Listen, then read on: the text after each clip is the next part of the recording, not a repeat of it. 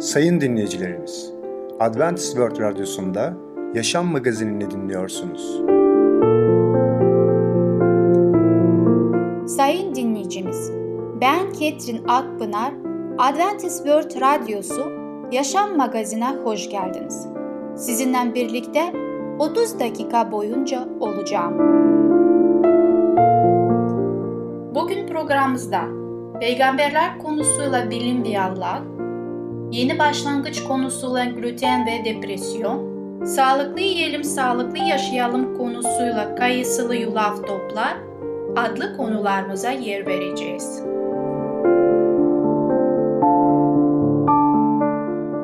Sayın dinleyicilerimiz, Adventist World Radyosunu dinliyorsunuz.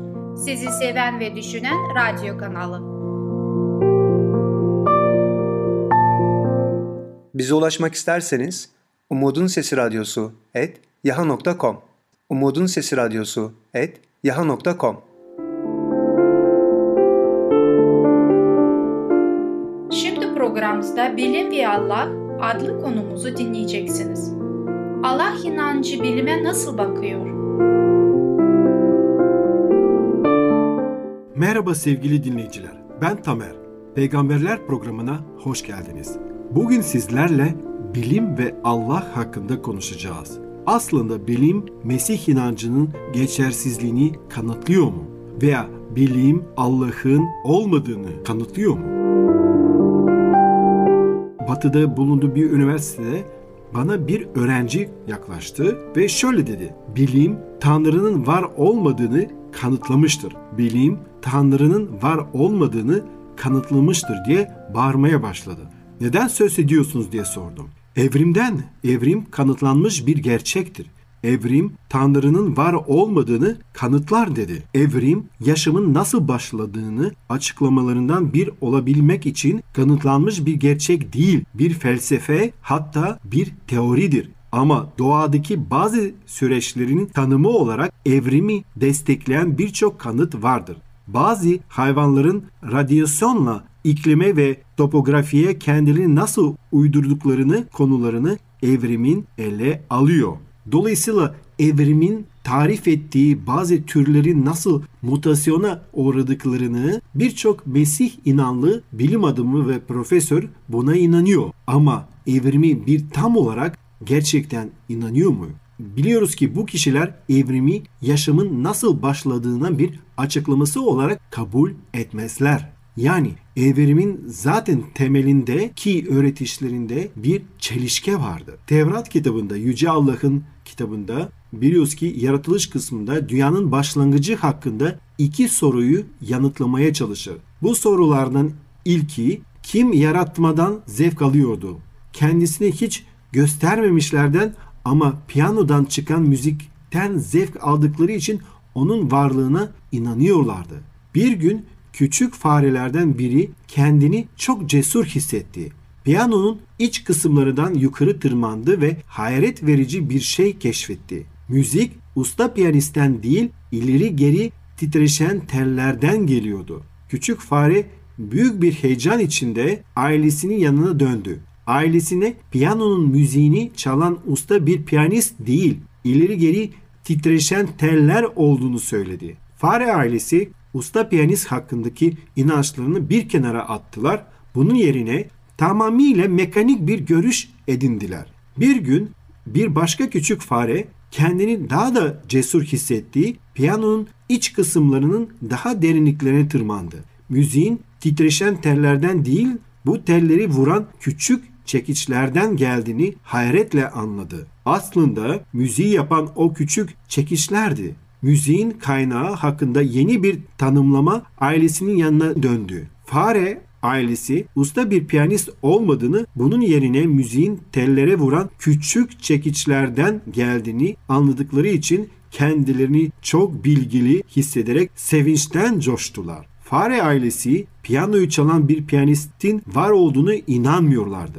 Bunun yerine evren hakkındaki mekanik bakış açılarının bütün gerçeği açıkladığında inanıyorlardı. Ama gerçek müziği piyanistin çalmaya devam ediyordu. Çağdaş bilim dünyadaki doğal süreçlerin neler olduklarını ortaya çıkartmak için çok şeyler yapmıştır. Her gün dünyamızın nasıl işlediği hakkında yeni yeni bilgiler ediniyoruz. Ama biz onun nasıl işlediğini anlıyoruz diye sürecin ardında zeki bir beyin yok demek değildir. Albert Einstein evrenin ardındaki üstün ruh ya da beyne olan saygısını huşu içinde dile getirmiştir. Her şeyin nasıl çalıştığı fazlasıyla ilgilenip yaratıcıyı bu karmaşık sürecin ardından çok üstün zekayı ihmal etmemeliyiz. Sevgili dinleyiciler, biliyoruz ki Yüce Allah onu kabul edelim ve kabul etmeyelim. Ona iman edelim ve iman etmeyelim. Fark etmiyor. O bizi yarattı ve bize sevgi ve vicdan verdi. Ve ayrıca de o bizi terk etmedi. O bizi sonsuz sevgisiyle seviyor. Sevgili dinleyiciler,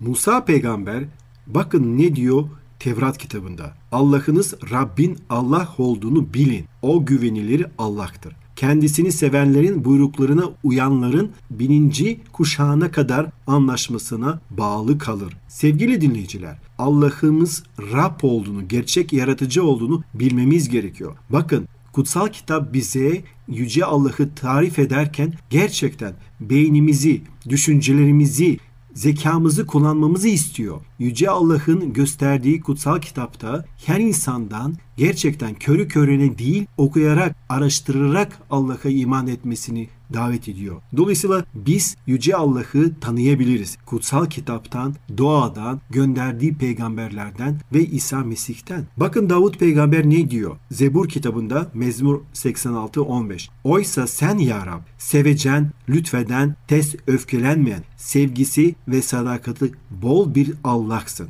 Evet sevgili dinleyiciler, Yüce Allah'ın karakterini öğrendiğimizde görüyoruz ki o gerçekten sevgi doludur, lütuf doludur ve tez öfkelenmeyen ve sevgisi ve sadakati gerçekten bol anlamda ve o bizi bu sevgiyle, sonsuz sevgiyle seviyor. Sevgili dinleyiciler bakın Davut peygamber nasıl devam ediyor Zebur kitabında. 136 26. ayet. Şükredin göklerin Allah'ına. Sevgisi sonsuzdur. Evet bizim insanlar olarak bazen sevgimiz sınırlı olabiliyor veya şartlı olabiliyor. Ama Yüce Allah'ın sevgisi sonsuzdur. Onu sevelim ve sevmelim. Ona iman edelim ve iman etmeyelim. Fark etmiyor. Yüce Allah bizi bu sonsuz sevgiyle seviyor. Sevgili dinleyiciler bakın İncil'de ne diyor? Allah sevgidir. Ve bunun yanında da biliyoruz ki Musa peygamber Tevrat'ında çıkış 33.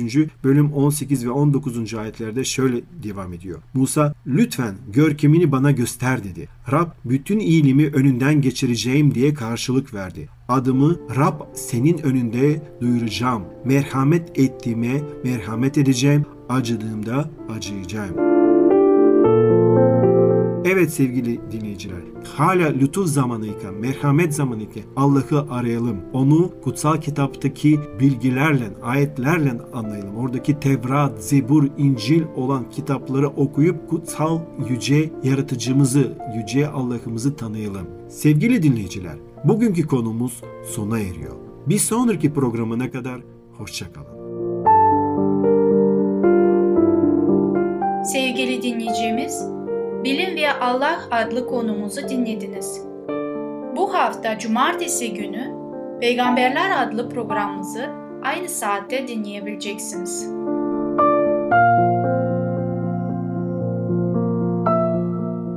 Sayın dinleyicilerimiz, Adventist World Radyosunu dinliyorsunuz.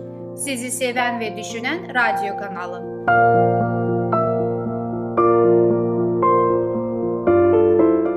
Bize ulaşmak isterseniz Umutun Sesi Radyosu et yaha.com Umutun Sesi Radyosu et yaha.com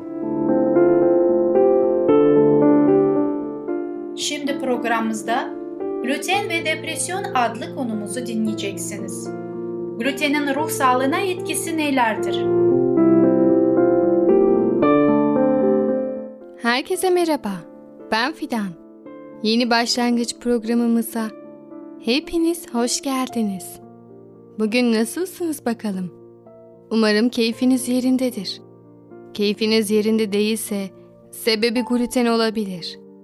Evet, bugün sizlerle gluten ve depresyon hakkında çok önemli şeyler öğreneceğiz.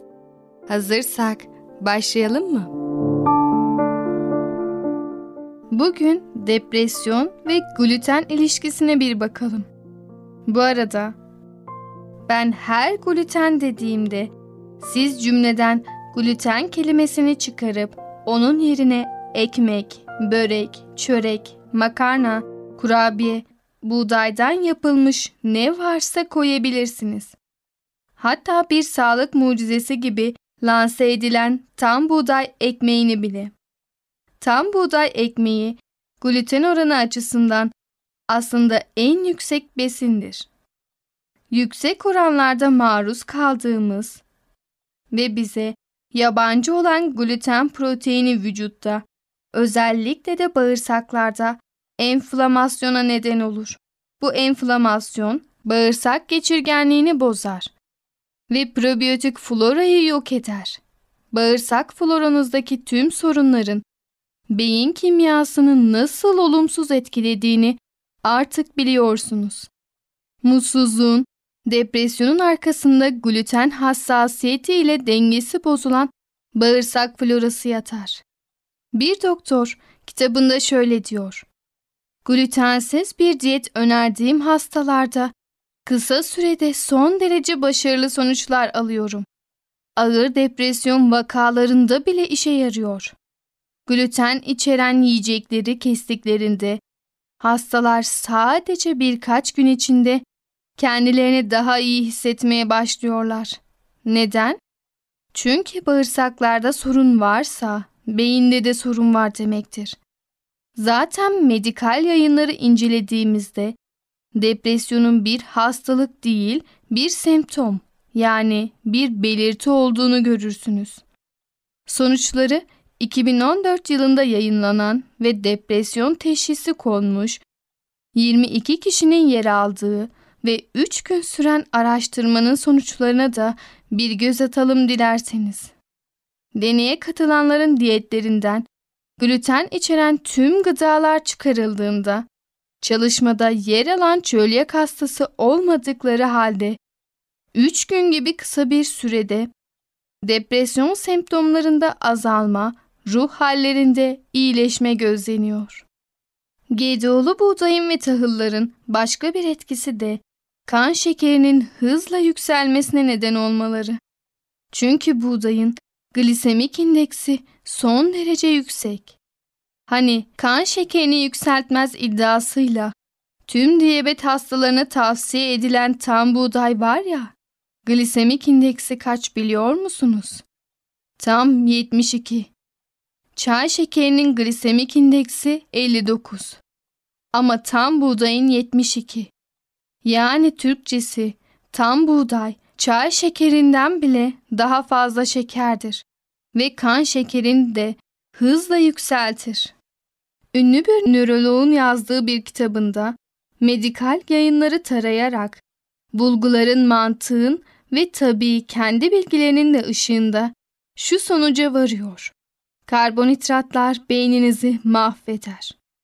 Sadece sağlıksız olduğu bilinen kurabiye, çörek gibi karbonhidratlar değil, sağlıklı olarak lanse edilenler de. Bunama, anksiyete, depresyon ve kronik baş ağrılarının arkasındaki esas nedenin tahıllar olduğunu söyleyen doktor, beynin hücrelerinin büyümek, çoğalmak için esas ihtiyaç duyduğu şeyin ise yağ ve kolesterol olduğunu anlatıyor. Yaşınız kaç olursa olsun beyninize bu maddeleri verdiğinizde ona mutluluk ve keskin bir zeka için ihtiyaç duyduğu besini de vermiş oluyorsunuz. Bir çocuğu sağlıklı yağlardan mahrum bırakmak vicdansızlıktır. Çocuğun gelişebilmesi için yağ gereklidir. Yağ olmadan hormonlar yapılamaz. Beyin dokusu gelişemez. Çocuğunuzun sağlıklı ve zeki olmasını istiyorsanız yağ yemesini engellemeyin. Başta GDO'lu buğday olmak üzere tüm tahıllar sağlığınız için önemli bir tehdittir. İnsanoğlunun artık yeniden geleneksel ve doğru beslenmeye dönmesinin vakti geldi de geçiyor. Böyle gidersek yediklerimiz kıyametimiz olacak.'' Evet sayın dinleyicilerimiz. Bugün de yavaş yavaş programımızın sonuna doğru gelmiş bulunmaktayız. Bugün de çok önemli bilgiler öğrendik. Gluten bize depresyona sürükleyebiliyor. Evet, yanlış duymadık. Zaten sağlığımızı tehdit eden her unsur ruhsal sağlığımızı da beraberinde etkiliyor. Fiziksel sağlık ve ruhsal sağlığı birbirinden ayırmak mümkün değil. Bu yüzden ikisini aynı anda dengede kontrol etmek gerekiyor. Evet sayın dinleyicilerimiz, elimizden geldiğince depresyona yakalanmamak ve sağlığımızı korumak için gluten kullanımlarımıza dikkat etmeliyiz. Belki hepsini bir anda kesmek mümkün olmayabilir. Lakin gereksiz abur cuburlar, şekerler, pastalar, börekler yemektense gluteni kesmek önemli diye düşünmekteyim. Evet sayın dinleyicilerimiz. Bugünlük programımız bu kadar. Bir sonraki programımızda tekrar görüşene kadar kendinize çok çok iyi bakın. Gluten tüketmemeye dikkat edin ve sağlıcakla kalın.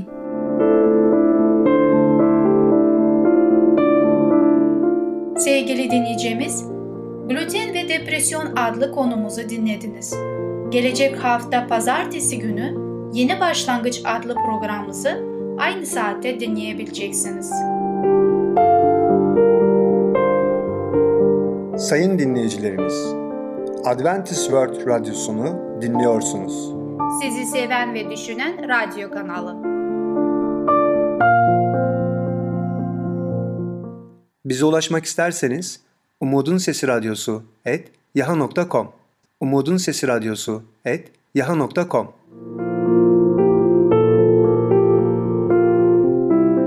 Şimdi programımızda Kayısılı Yulaf Toplar adlı konumuzu dinleyeceksiniz.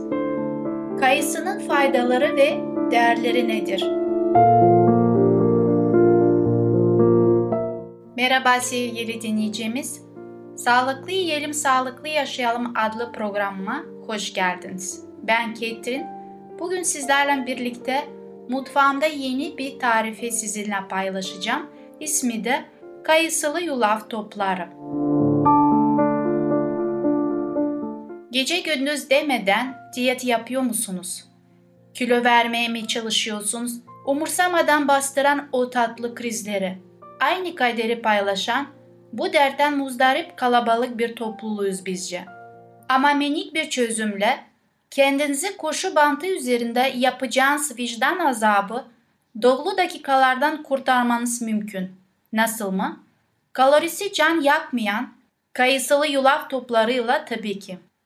Yazları dalından toplanıp güneşin sıcacık kollarında kurumaya bırakılan kayısılar kurmanın şekeri yulafın besleyiciliğiyle buluşuyor.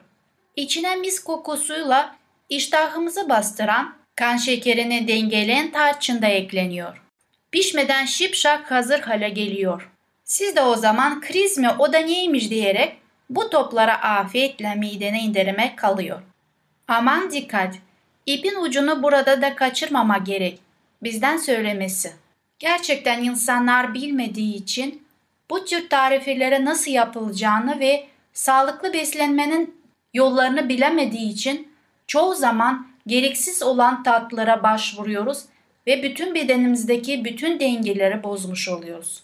Aslında bizim için verilen güzel tarifeler vardır. Sadece onlara birazcık gayret kendi elimize yapınca onlar bizim için daha sağlıklı olacaktır muhakkak. Bu kadar yoruma yeter. Artık gerekli olan malzemelere bir bakalım. Evet, hangi malzemelere ihtiyaç duyuyoruz?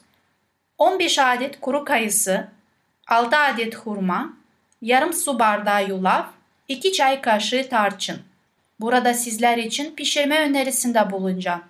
Daha fazla tatlandırmak isterseniz içerisine bal ilave edebilirsiniz. Kayısılarınız gün kurusu ya da sarı kayısı olarak da tercih edebilirsiniz.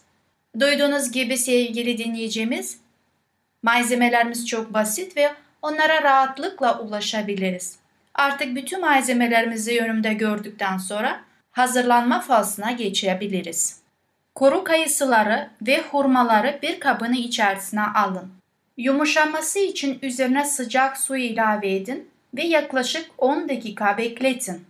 Yumuşayan kayısıları ve hurmaları sudan çıkarın, iyice kurulayın.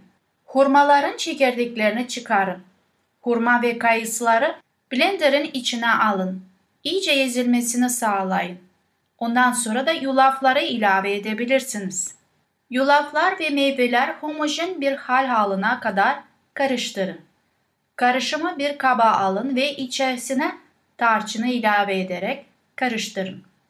Bir tepsinin üzerine pişirme kağıdı serin.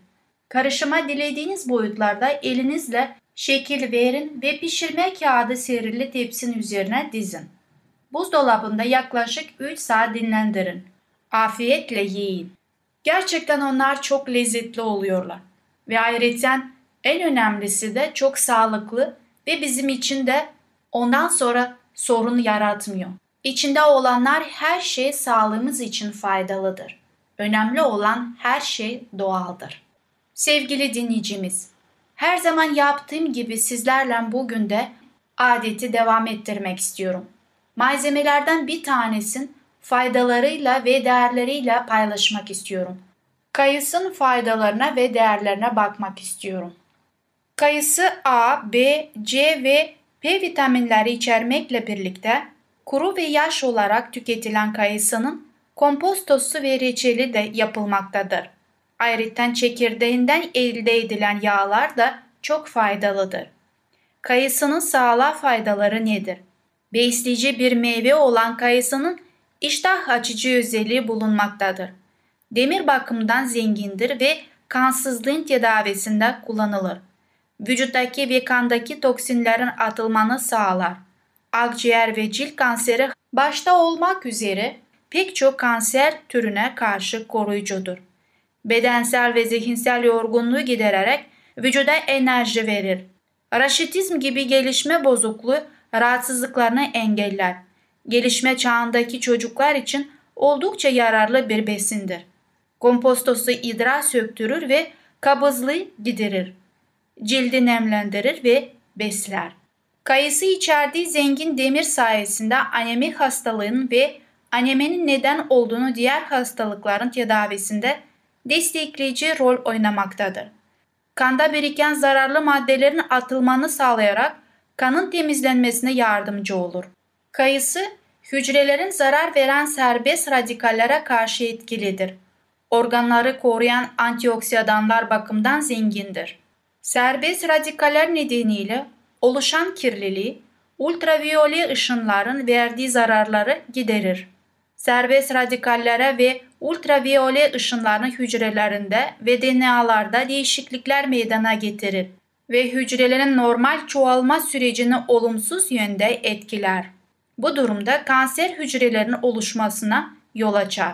Kayısı kanserlere mücadele için gerekli olan A ve C vitaminler açısından zengindir. Aynı zamanda güçlü bir antioksidandır. Bütün bunların yanında kayısı çekirdeği kansere mücadelede çok etkili bir besin olan B12 içermektedir. Kayısı kabızlık tedavisinde yardımcı olan pektin ve hafif bir yatıştırıcı olarak selülozu yüksek miktarda içerir. Kayısı kolon sağlığı için hayati önem taşır. Kolon kanseri neden olan kabızlığı önleyecek yüksek miktarda lif içerir. Kayısının içerdiği lifler ayrıca sindirim sisteminin sağlığını korur. C vitamini ve likopen gibi antioksidanlar açısından zengin olduğu için kayısı kardiyovasküler hastalıkları riskini azaltır. Sevgili dinleyicimiz, gördüğünüz gibi kayısı çok faydalıdır. Ve ben burada şu anda sizlerle paylaşabildiğim sadece bir kısmını. Bunun için kayısıyı her zaman menümüzde eksik etmeyeceğiz. Bugünkü programım sona eriyor. Bir sonraki programa kadar görüşmek dileğiyle hoşçakalın. Sevgili dinleyicimiz, Kayısılı Yulaf Topları adlı konumuzu dinlediniz. Gelecek hafta Salı günü Sağlıklı Yiyelim, Sağlıklı Yaşayalım programımızı aynı saatte dinleyebileceksiniz.